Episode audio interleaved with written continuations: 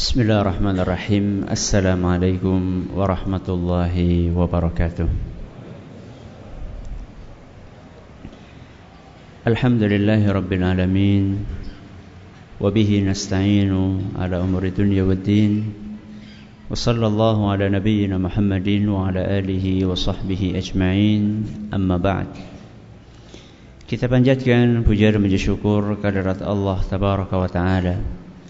Pada kesempatan malam yang berbahagia kali ini Kita masih kembali diberi kekuatan, kesehatan, hidayah serta taufik dari Allah Jalla wa Ala. Sehingga kita bisa kembali menghadiri pengajian rutin Malam Sabtu di Masjid Jenderal Sudirman Purwokerto ini. Kita berharap Semoga Allah subhanahu wa ta'ala berkenan Untuk melimpahkan kepada kita semuanya ilmu yang bermanfaat Sehingga bisa kita amalkan sebagai bekal Untuk mengharap kepada Allah Jalla wa'ala Allahumma amin Salam dan salam Semoga senantiasa tercurahkan Kepada junjungan kita Nabi besar Muhammad Sallallahu alaihi wasallam kepada keluarganya, sahabatnya dan umatnya yang setia mengikuti tuntunannya hingga akhir nanti. Para hadirin dan hadirat sekalian kami hormati dan juga segenap pendengar radio Insani 102.2 FM di Purbalingga, Purwokerto, Banjarnegara, Cilacap, Wonosobo dan sekitarnya. Para pemirsa Yufi TV yang semoga senantiasa dirahmati oleh Allah Azza wa Jalla. Pertemuan terakhir kita membahas tentang hak sesama muslim yang kedua yaitu memenuhi undangan. Dan kemarin kita telah membahas bahwa memenuhi undangan itu hukumnya wajib apa sunnah? Tergantung jenis undangannya. Kalau undangannya adalah undangan pernikahan atau yang biasa diistilahkan dengan walimatul urs, maka wajib hukumnya untuk memenuhi undangan tersebut. Akan tetapi seandainya undangan itu selain undangan pernikahan, maka hukumnya sunnah. Hanya saja kita sudah sampaikan kemarin bahwa sampai pun undangan pernikahan supaya jadi wajib itu harus terpenuhi berapa syarat? Tujuh syarat. Berapa syarat? Tujuh syarat. Kalau syarat-syarat ini tidak terpenuhi, maka menjadi tidak wajib untuk memenuhi undangan tersebut, bahkan kadang-kadang malah menjadi haram untuk menghadiri undangan tersebut. Ini adalah hukum menghadiri undangan. Sebagaimana yang telah kita janjikan bahwa pada malam hari ini kita akan membahas tentang adab. Ya, sebagaimana dahulu ketika kita membahas tentang salam, kita awali dengan hukum salam, kemudian kita lanjutkan dengan adab salam. Sama juga sekarang, setelah kita membahas tentang hukum memenuhi undangan, maka kita bahas hukum seputar undangan. Dan tentunya dalam masalah undangan ini ada pihak yang mengundang dan ada pihak yang diundang. Masing-masing ada adabnya. Kita bahas yang mana dulu? Yang mengundang dulu apa yang diundang dulu? Jadi kan biasanya ngundang apa diundang? Kita bahas yang ngundang dulu ya adab-adab mengundang. Ini pembahasan kita.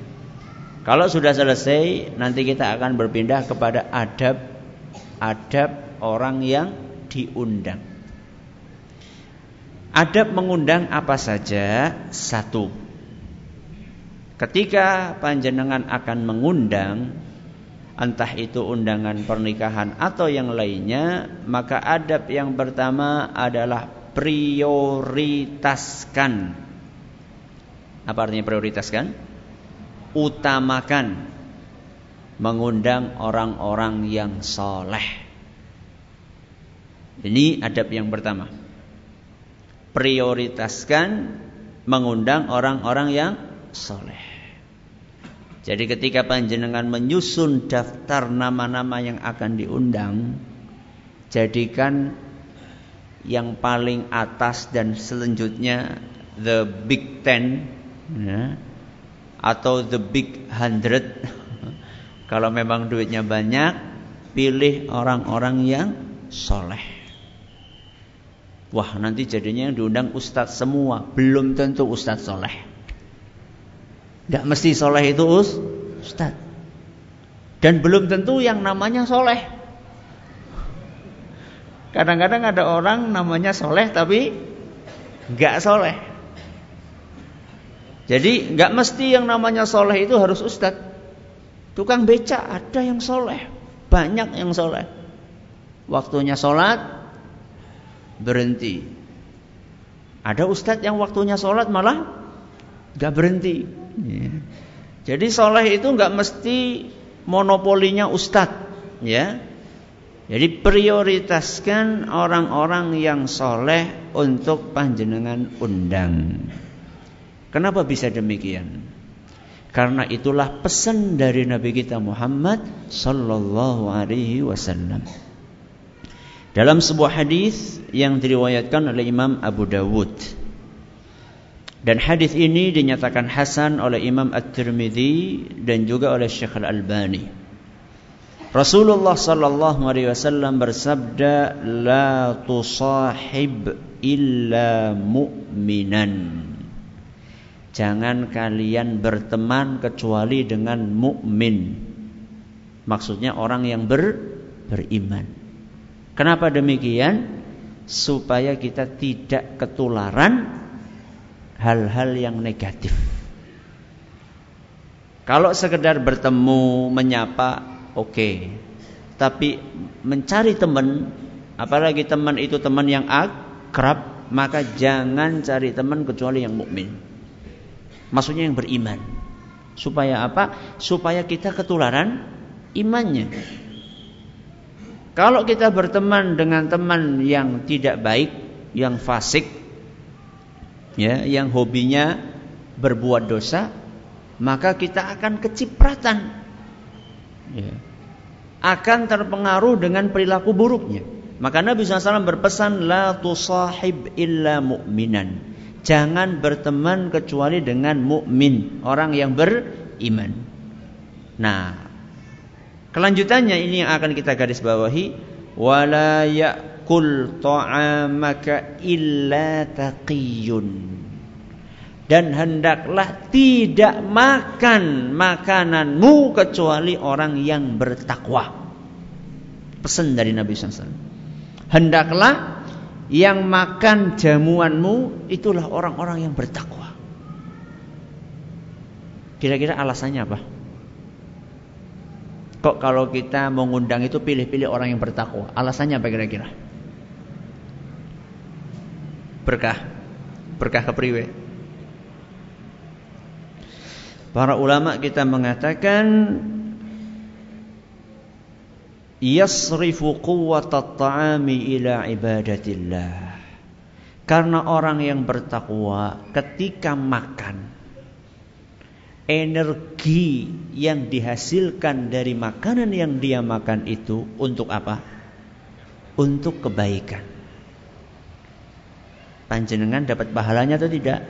Dapat pahalanya. Makanya para sahabat dahulu senang ngundang Rasul Sallallahu Alaihi Wasallam. Karena mereka tahu Rasul SAW ini begitu dapat energi, energinya untuk ketaatan kepada Allah, untuk ibadah. Fa'idha farauta fansab. Nabi SAW itu selesai melakukan ibadah, melakukan ibadah yang lainnya. Makanya inilah pesan dari Nabi Wasallam. Hendaklah yang makan makananmu adalah orang yang bertakwa, supaya kita juga kecipratan pahala. Nah, kalau yang makan makanan kita maling, kita sudah tahu itu maling. Mas nyongarap nyolong tapi kencot banget loh. Yang jaluk segane lah. Berarti kayak segang gua gue nyolong konek wis kuat. Ya iya, waduh. No way. Jangan. Ya, kalau sudah tahu bahwasanya itu akan energinya digunakan untuk nyolong. Kecuali kalau kita nggak tahu. Kecuali kalau kita nggak nggak tahu itu lain masalah. Ya, itu lain masalah. Nah, timbul pertanyaan. Kita kalau ngasih makanan supaya ngasih makanan sama orang yang bertakwa. Nah, sekarang misalnya nih ada kasus. Ada kasus orang kelaparan. Orang kelaparan. Dan kalau dia nggak makan dia mati. Dan ternyata agamanya bukan Islam. Dan saat itu yang ada di hadapan dia kita. Kita kasih makan enggak?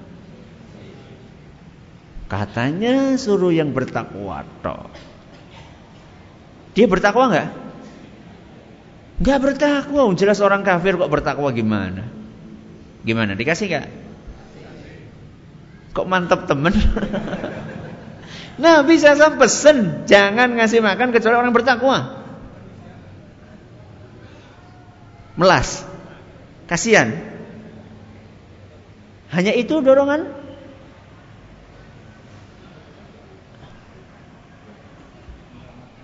Menyelamatkan nyawa. Karena di dalam Al-Quran Allah subhanahu wa ta'ala berfirman jadi ngapa-ngapain kita tuh harus berusaha pakai dalil. Jangan cuma apa? Perasaan toh. Perasaan penting. Orang nggak punya perasaan gimana sih? Penting perasaan, tapi kalau mau ngapa-ngapain usahakan, diusahakan, ya pakai dalil. Allah Subhanahu wa taala berfirman di dalam Al-Qur'an surat Al-Insan ayat 8. Surat nopo? Al-Insan ayat 8. Dalam ayat tersebut surat Al-Insan ayat 8 Allah Subhanahu wa taala berfirman wa yut'imuna at-ta'ama 'ala hubbihi di antara cirinya orang yang beriman adalah mereka memberi makan. Suka memberi makan yang mereka sukai. Jadi kalau ngasih itu ngasih sesuatu yang dia sukai. Itu di, di antara cirinya orang yang beriman suka ngasih makanan yang dia sukai. Jadi bukan makanan hampir basi atau makanan sudah basi terus dikasih apa kalau zaman dahulu itu supaya nggak basi? Enjet apa ya? Ya saya lupa itu ada supaya gimana caranya supaya nggak basi itu. Ya dikasih apa gitu. Bukan seperti itu, tapi makanan yang kita suka kasihkan orang lain. Itu di antara cirinya orang yang beriman. Siapa yang dikasih makan? Wa yut'imuna ta'ama 'ala hubbihi miskinan. Yang pertama orang miskin. Yang kedua yatiman, anak yatim. Yang ketiga wa asiran, tahanan perang. Tahanan perang. Sekarang saya tanya, tahanan perang pada zaman itu kafir apa muslim? Kafir. Musyrik.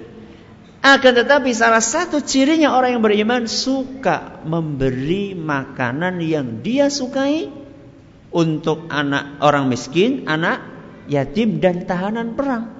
Tawanan perang, tawanan perang itu rata-rata pada saat itu orang kafir. Dan kita dianjurkan untuk ngasih makan mereka. Sembarang makanan makanan yang kita sukai. Makanya kalau kita perhatikan cara interaksi kaum muslimin dengan non muslim terutama pada zaman Nabi SAW jauh di atas apa yang digembor-gemborkan oleh orang-orang barat. Coba sekarang orang barat kepada tawanan perang mereka gimana? Guantanamo itu contohnya. Tapi kaum muslimin bagaimana? menyikapi tawanan perangnya yang mereka jelas-jelas kafir disuruh kasih makan makanan yang kita sukai. Jadi kalau panjenengan makannya soto, maka tawanan perangnya soto. Kalau panjenengan makanannya sate, maka tawanan perangnya sate. Kalau panjenengan makanannya jangan kangkung, Ya adanya itu. Tidak ada masalah. Yang penting itu yang kita suka. Ustaz, kalau saya sukanya Ustaz jangan tempe. Ya sudah terserah. Panjenengan sukanya jangan tempe, kasihkan jangan tempe sama dia. Tidak apa-apa. Jadi ini ayat surat Al-Insan ayat berapa tadi? Ayat 8 menunjukkan bolehnya memberi makan kepada orang kafir sekalipun. Loh terus kalau kayak gitu apa antara hadis yang kita bawakan di awal tadi dengan ayat ini ada kontradiksi? Jawabannya tentu tidak. Jadi kalau panjenengan ditanya sama orang, apakah mungkin antara ayat sama hadis ada pertentangan atau kontradiksi? Sebelum panjenengan jawab bagaimana cara mensinkronkan, panjenengan jawab tidak. Itu harus. Itu keimanan kita bahwa antara dalil itu nggak mungkin saling nopo saling bertentangan itu nggak mungkin. Itu pertama kali prinsipnya. Lah nanti masalah bagaimana cara mensinkronkannya itu baru mikir nanti saja. Jadi sekarang jawab itu tidak dulu. Karena Allah dalam Al-Quran mengatakan berfirman, "Laukana min indi ghairillahi lawajadu fihi ikhtilafan katsira." Seandainya Al-Quran itu bukan dari Allah, niscaya akan ada pertentangan. Di dalamnya banyak pertentangan. Akan tetapi karena Al-Quran dari Allah, maka tidak mungkin ada pertentangan. Nah terus bagaimana Ustaz cara kita memadukan antara hadis yang di awal tadi dengan ayat ini? Kata para ulama bahwa yang dimaksud dengan hadis itu adalah masalah undangan. Masalah apa? Undangan. Kalau undang orang, pilihlah orang-orang yang takwa-takwa. Kalau masalah ngasih, no problem. Kita mau kasih selain orang bertakwa tidak apa-apa. Apalagi kalau kita punya misi di balik itu. Makanya Rasulullah Shallallahu Alaihi Wasallam kasih makan sama orang-orang kafir nggak? Kasih makan. Ya. Rasulullah SAW dan juga para sahabat Nabi SAW, saya lupa Ibnu Umar atau siapa. Begitu nyembelih, begitu nyembelih, saya nggak tahu nyembelih apa, nyembelih kambing atau nyembelih apa, langsung pesen sama budaknya, langsung pesen sama pembantunya. Jangan lupa tetangga kita Yahudi, kasih yang pertama kali dia. Kasih pertama, prioritaskan tetangga. Padahal agamanya apa? Yahudi. Jadi kita kalau ngasih no problem, kasih. Akan tetapi kalau ngundang, kata Imam Al-Khattabi, sebaiknya kita memprioritaskan orang-orang yang soleh-soleh. Sudah. Ini adab yang keberapa? Adab yang pertama. Adab yang kedua. Bagi orang yang ingin mengundang, jangan mengkhususkan undangan hanya untuk orang kaya. Jangan mengkhususkan undangan hanya untuk orang kaya. Hadisnya sudah kita bawakan pada pertemuan yang lalu. Ada yang ingat hadisnya? Syarrut ta'ami, seburuk-buruk makanan. Ta'amul walimati, makanan yang disajikan dalam resepsi pernikahan. Enak kau Ustaz. Nabi SAW mengatakan seburuk-buruk makanan adalah makanan yang disajikan di dalam resepsi pernikahan. Kok bisa wahai Rasul? Beliau melanjutkan yud'a ilaihal aghniya udunal fuqara. Karena kebanyakan resepsi pernikahan yang diundang orang-orang kaya. Yang miskin-miskin koredane. Bagian nanti kalau sudah sisa baru orang miskin. Dan ini dilarang sama Nabi Shallallahu Alaihi Wasallam. Kenapa bisa demikian Ustaz? Karena yang butuh dengan makanan itu yang lebih butuh dengan makanan itulah orang-orang miskin. Kalau orang-orang kaya ya mereka sudah sering makan enak di mana di rumahnya. Sedangkan orang-orang miskin mereka jarang ya, makan makanan yang enak. Setiap hari, subhanallah, sebagian orang setiap hari makannya pakai gorengan itu sudah sudah mewah. Gorengan itu sudah mewah. Ya, mendoan itu sudah masya Allah. Kalau kita mendoankan untuk apa? Lawuh medang. Ya, lawuh medang sepiring mendoan. Kalau orang miskin itu buat lauk itu sudah lauk yang mahal banget mereka. Sebagian dari mereka seperti itu. Nah kira-kira kalau orang yang kayak tadi itu orang miskin itu diundang walimah. Di situ makanannya serot prasmanan. Ya, mau ngambil daging ada, ayam ada, apalagi telur ada, ikan ada, ikan macam-macam. Mau ikan melem, ikan bakar ada, ikan goreng ada, udang ada, pokoknya lengkap. Kira-kira kalau orang miskin lihat makanan kayak gitu gimana? Seneng nggak kira-kira? Seneng empol. Kesempatan memperbaiki gizi katanya. Perbaikan gizi. Saya ingat dulu ketika di pondok, ya, ketika di pondok, namanya santri di pondok itu kan subhanallah ya. Ya serba terbatas lah, memang kita dilatih sederhana. Saya ingat sekali itu kalau makan pagi itu ya sayur lah ada sayur. Lauknya itu kerupuk. Terkenal di kami itu ada namanya kerupuk khamsah. Khamsah itu artinya lima. Jadi kerupuknya dihitung lima. Mending kalau kerupuk udang segini-gini. Enggak, kerupuk yang ini loh, yang apa? Yes, kerupuk soto loh, yang kecil-kecil. Dihitung lima. Jadi nggak boleh lebih dari itu. Nah, itu kalau model-model kayak santri kayak gitu tuh diundang walimah, be, barokah itu tuh. uh, makanya itu akan masya Allah. ya, jadi undanglah orang-orang yang memang butuh. Ya. Jangan uh, undangan itu hanya dikhususkan buat orang-orang yang kaya. Kenapa? Kata para ulama, fa inna dzalika yadullu ala takabburi sahibiha. Karena mengundang orang-orang kaya tok itu menunjukkan adanya sifat takabur di dalam diri orang yang mengundang. Jadi ada sifat takabur di situ. Dia merasa gengsi kalau rumahnya didatangi sama orang yang miskin. Bahkan ada sebagian mereka mungkin menganggap wah kalau orang miskin datang nanti bawa bakteri nanti. Bawa virus, bawa penyakit. Subhanallah. Ya. Syekh bin Bas rahimahullah. Syekh bin Bas rahimahullah, seorang ulama besar terkenal yang disegani oleh lawan dan kawan.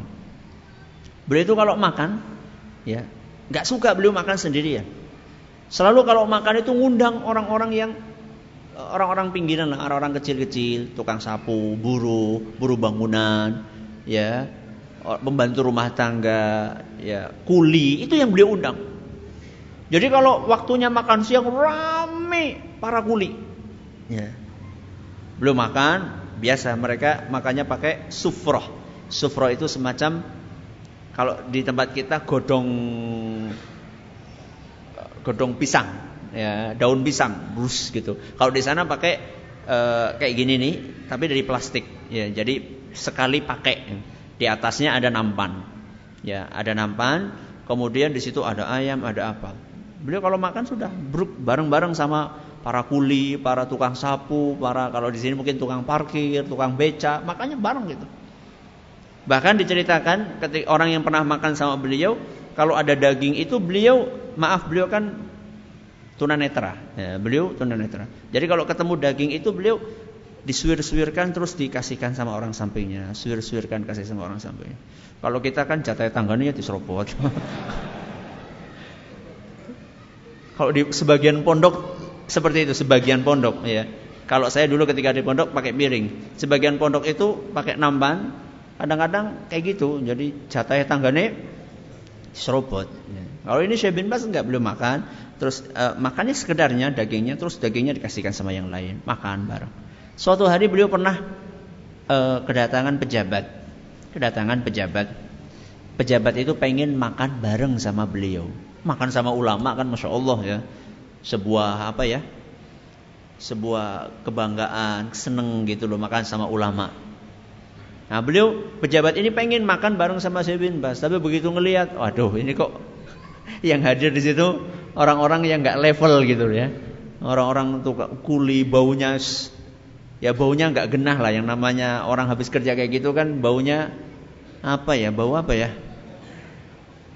Ada sebagian mengatakan baunya bau dinosaurus atau apa. Nggak tahu baunya nggak jelas gitu saking nggak jelasnya gitu ya. Akhirnya pejabat itu lewat ajudan atau lewat muridnya syekh menyampaikan Syekh ini ada pejabat pengen makan bareng sama uh, sama antum. Tapi beliau minta supaya kalau bisa dikasih apa ya dikasih ini nih apa namanya dikasih sekat. Ya dikasih sekat. Nanti beliau sama pejabat itu nah nanti di belakang sekat itu ya silakan orang-orang yang pinggiran-pinggiran tadi itu. Apa jawaban beliau? Ya tentunya dengan kata yang sopan ya. Ya kalau mau makan sama saya ya ya seperti ini saja. Kalau tidak mau dengan cara seperti ini ya nggak apa-apa. Nggak makan sama saya nggak apa-apa. Akhirnya nggak jadi. Karena akhirnya nggak jadi. Karena beliau tetap mempertahankan pengen makan dengan orang-orang miskin. Kemudian beliau menyampaikan kepada murid-muridnya bahwa itu orang-orang yang tidak pernah merasakan nikmatnya makan dengan orang miskin kata jadi beliau mengajarkan bahwa makan dengan orang miskin itu nikmat ya. Sebagian orang ketika makan dengan orang kaya itu jaim. Jaga apa? Juga image. Jadi kelihatan kayak makannya ambil nasinya dikit gitu. Padahal ya kencot. Ambil lauknya dikit gitu kan. Padahal sebenarnya pengen banget itu itu lauk itu jarang-jarang itu. Kalau makan sama orang miskin, ah, bismillah. Ya udah bebas makannya. Ya tetap beretika, tetap beretika. Ada sebagian orang makan gitu kan, nanti disisain gitu. Jadi nggak dihabisin. Takutnya dikatakan geragas. Jaim, lagi-lagi jaim, ya, lagi-lagi monggo uh, tanduk, sampun, sampun, padahal sebenarnya masih lapar dia. Ngapain seperti itu? Kalau memang masih lapar, makan lagi aja. Ya. Makanya ada ungkapan Arab mengatakan as-sarahatu rahah. As-sarahatu rahah blak-blakan itu plong. Apa? Blak-blakan itu plong, enak blak-blakan itu. Lapar-lapar, ambil. Tapi ya tadi jangan geragas tadi. ya, jadi kalau memang lapar makan. Ya, kalau memang ingin tambah tambah, tidak apa-apa. Ya, cuman jangan kekenyangan. Ya, jangan kekenyangan. Jadi kenapa kok kita tidak boleh mengkhususkan hanya mengundang orang kaya saja? Karena itu adalah salah satu indikasi adanya sifat kesombongan, ya, takabur di dalam hati. Nah terus Ustaz kalau misalnya kita ngundangnya khusus gimana Ustaz? Misalnya kita mengundang orang-orang tertentu, apa boleh atau tidak? Misalnya ada kantor, syukuran kantor, kemudian ngundang karyawan tok, selain karyawan nggak diundang. Atau misalnya kita punya acara keluarga, kita undang keluarga tok, itu boleh nggak Ustaz? Boleh nggak? Boleh. Ya. Kalau misinya seperti itu memang itu undangan khusus itu tidak apa-apa. Ya.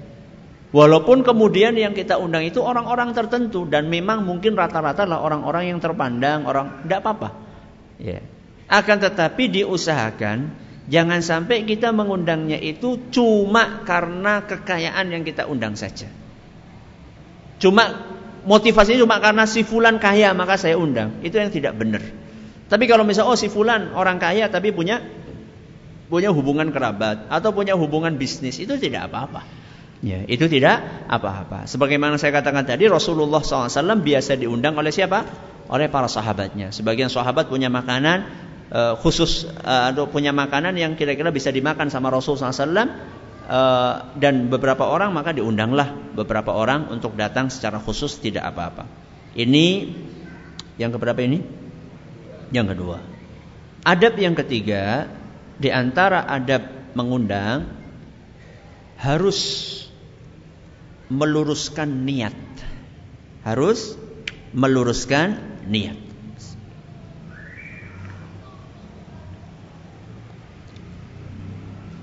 Kalau kita mau undang-undang orang, entah itu pernikahan atau yang lainnya, niatnya harus benar. Niat benar itu apa Ustadz? Satu, niat benar itu mengikuti sunnah Nabi. Niatnya yang pertama. Kenapa kamu undang bikin walimah? Karena mengikuti sunnah Nabi SAW. Kalau kita menghadirkan niat ini dapat pahala. Ya. Sudah dapat untung karena kan rata-rata orang diundang itu pada ngasih amplop. Tapi kalau yang jangan undang santri jangan harap dapat amplop ya. Mereka bisa makan aja udah seneng. Jadi sudah dapat untung, dapat pahala pula. Dapat pahala pula. Makanya Rasulullah Shallallahu Alaihi Wasallam diceritakan dalam hadis riwayat Bukhari dan Muslim, ya, ketika Abdurrahman bin Auf nikah, ketika Abdurrahman bin Auf nikah, jadi beliau hijrah dari mana? Dari Mekah ke Madinah dalam keadaan miskin, nggak punya apa-apa. Abdurrahman bin Auf miskin, nggak punya apa-apa. Ya.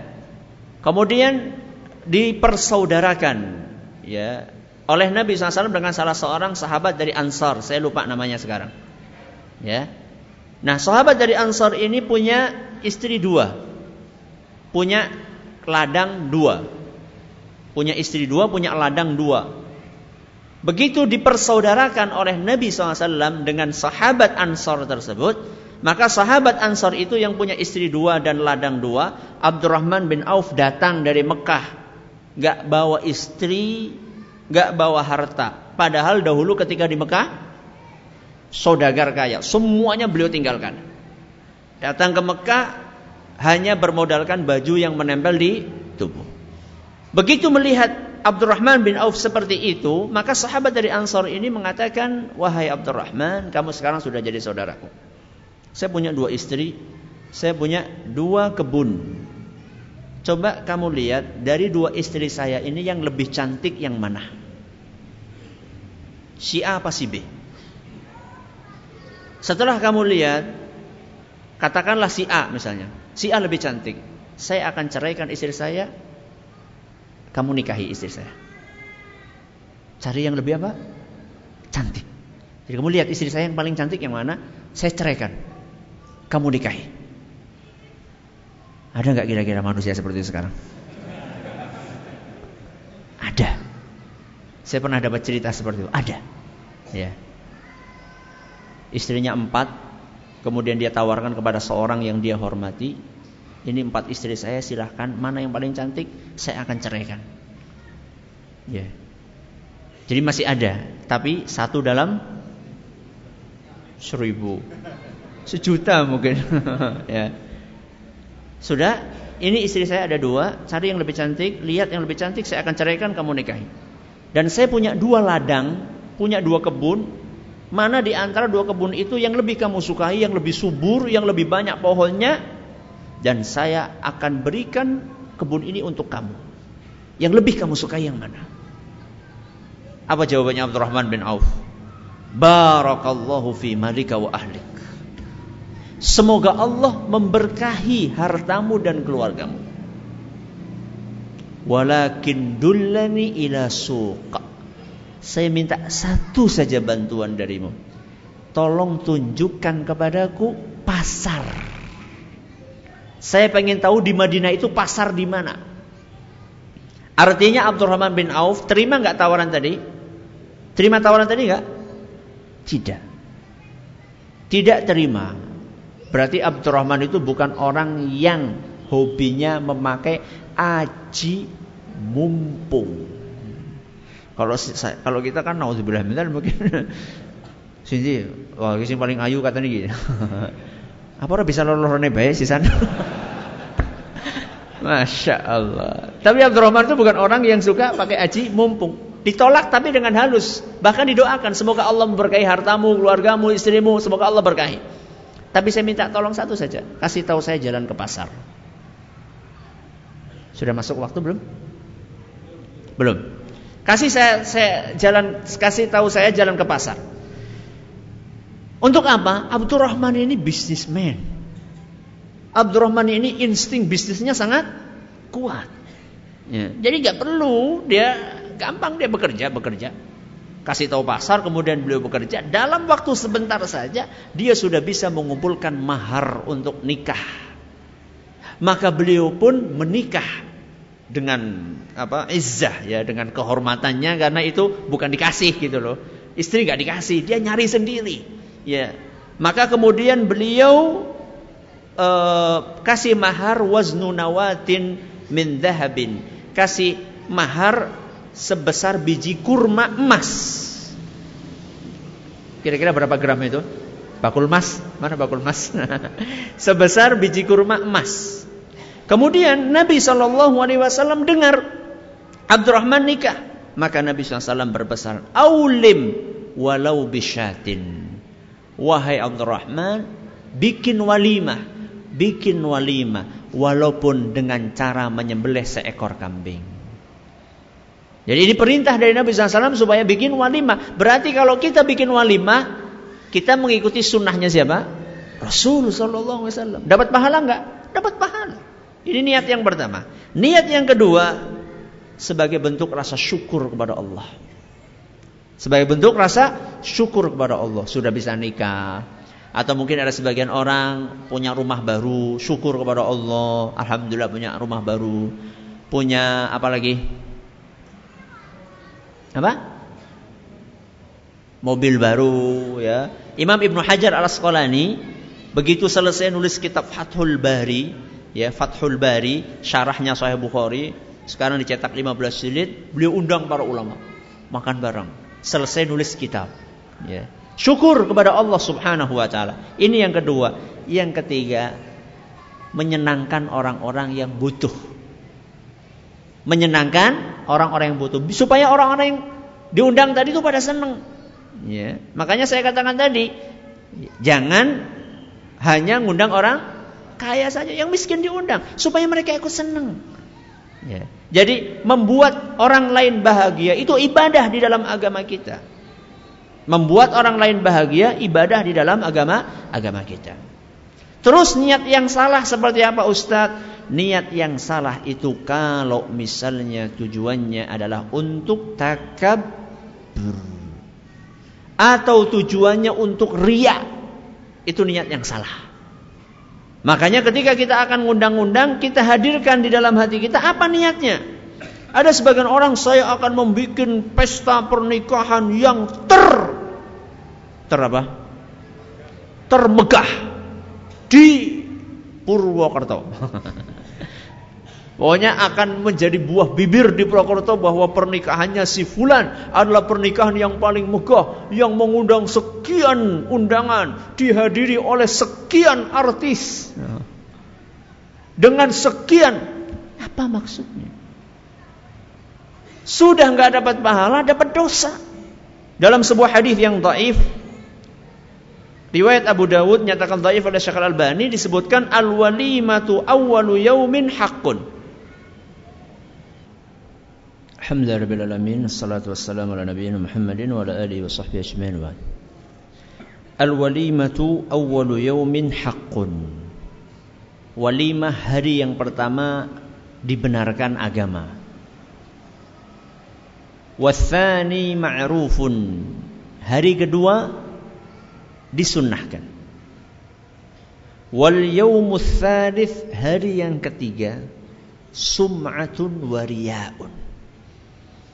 sudah masuk kategori sum'ah dan riak. Alias apa? Pamer. Makanya kita waspada dari niat yang tidak benar ketika mengundang orang lain. Apa maksudnya? Untuk berbangga-banggaan, untuk pamer, atau untuk apa? Maka ketika akan melakukan undangan atau melakukan apa pun juga dicek apa? niatnya. Adab yang keempat di antara adab mengundang tidak berlebih-lebihan. Tidak berlebih-lebihan. Karena di dalam agama kita berlebih-lebihan dalam segala sesuatu dilarang. Bahkan di dalam beribadah pun kita nggak boleh berlebih-lebihan. Allah Subhanahu wa taala berfirman di dalam surat Al-A'raf ayat 31. Dalam surat Al-A'raf ayat 31 Allah Subhanahu wa taala berfirman wa kulu washrabu. Makanlah kalian minumlah kalian wala tusrifu. Dan jangan sampai kalian berlebih-lebihan. Innallaha la yuhibbul musrifin karena Allah tidak suka kepada orang-orang yang berlebih-lebihan. Dan kita mendapatkan fenomena itu ada. Orang yang tadi saya katakan bikin acara yang paling wah Bahkan subhanallah saya baca beberapa saat yang lalu berita tentang sebuah resepsi pernikahan di Indonesia ini bukan di luar negeri. untuk dekorasi pelaminan saja buat tempat duduk itu loh pasangan itu untuk itu saja habis 1,6 miliar cuma untuk apa dekorasi tok ya. Pasang kursi ini apa macam-macam 1,6 m itu baru untuk dekorasinya totalnya berapa disebutkan dalam berita itu totalnya 7 m Ya Allah, ngenes ya. Hati itu ya Allah. Orang-orang saudara-saudara kita di Suriah sedang kelaparan, ya. Di Palestina anak-anak kecil, ya, nggak dapat makanan. Pengungsi Rohingya dan yang lain-lain. Ya. 7M bisa panjenengan bayangkan. Mengundang 7000 tamu dengan hiburan tujuh artis ibu kota. Terus apa? Terus apa setelah itu? Bangga? Itukah yang dicari? Kita tuh kadang-kadang mau melakukan sesuatu itu, oh pengen anu, terus setelah itu apa? Contoh misalnya, terus ya contoh ya. Keluaran misalnya arloji keluaran baru, ya. beli. Terus setelah itu apa? Teman-teman, big banget. Terus setelah itu apa? Itu tak kah? Selesai kan setelah itu kan? Sudah. Jadi yang dicari cuma apa? Terus habis itu apa? Mobil misalnya ya. Kalau perlu tidak ada masalah. Perlu tidak apa-apa. Orang perlu tidak ada masalah. Tapi sudah punya mobil anu, mobil anu, mobil anu. Pengen ganti keluaran yang terbaru. Terus kalau sudah ganti keluaran yang terbaru terus mau apa gitu loh. Ya tadi itu sudah di, sudah mendapatkan decakan kagum terus setelah itu apalagi sudah itu kan yang dicari. Kita ini kalau mau ngapa-ngapain dipikirin gitu loh. Manfaatnya apa? Apakah sesuatu yang mendesak banget? Apakah ini kebutuhan primer atau sekunder atau bahkan sekunder pun tidak? Hanya sekedar untuk bangga bangga bangga banggaan tadi. Coba panjangan bangga yang 7M kalau disumbangkan buat anak yatim gimana? Kalau digunakan untuk bangun masjid gimana coba? Ini masjid ini berapa M ini? Ya, kalau misalnya ini masjid, misalnya ini masjid berapa M? Coba pahalanya. Setiap orang yang sholat di sini, orang yang ngaji, ya, dapat sampai kapan ini? Ya sampai berdirinya masjid ini sampai kapan? Entah. Wallahu a'lam bishawab. 100 tahun, 200 tahun, 300 tahun, 500 tahun. Pahalanya akan terus mendapatkan mengalir. Ya. Itu baru kita berbicara seandainya itu diarahkan untuk ini. Kalau misalnya kita berpikir secara uh, apa ya, secara bisnis. 7M itu mendingan kan buat modal siapa? Buat modal pasangan baru. Ada sebagian orang rela untuk ngutang-ngutang. Rela untuk ngutang-ngutang demi membuat resepsi yang wah. Di gedung pertemuan yang wah undang tadi artis uh, ibu ibu kota ya, ibu provinsi lah. ngundang ini, ngundang ini terkenal. Setelah itu, setelah selesai, gak mikir, priwe gede bayar utang. Mendingan itu uang ditabung buat modal pasangan baru ini. Ya. Sehingga setelah pernikahan mereka nggak pusing ngabisin gimana cara untuk membayar utangnya. Itu kalau kita berpikir secara materi. Belum lagi kita berpikir secara dosa. Dosa. Berlebihan di dalam agama kita boros itu dosa. Innal mubadzirina kanu ikhwana syayatin. Ya. Orang-orang yang boros itu temannya siapa? Setan. Apa sih bangganya jadi temannya? Setan bangga jadi temannya setan. Ya. Dosa, dosa karena boros, dosa karena riak, ya, pamer tadi, dosa karena sombong.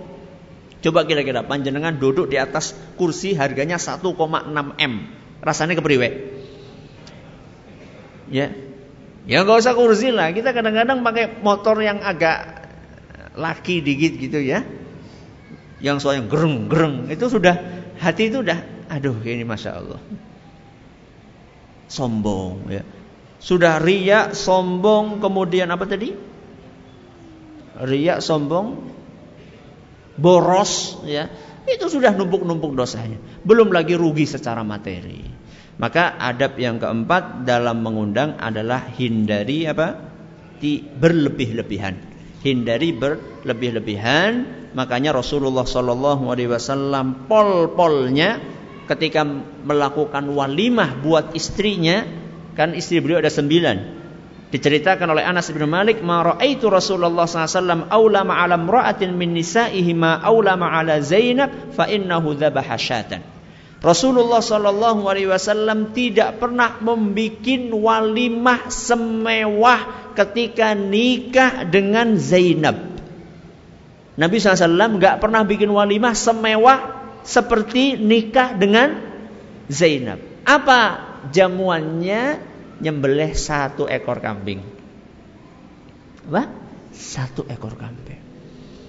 Ustaz ora cukup Ustaz nyong pengen ngundang tukang becak Sepurwokerto. Bagus. Nyembelih sepuluh kambing tidak apa-apa. Tapi bukan untuk bukan untuk bangga-banggaan.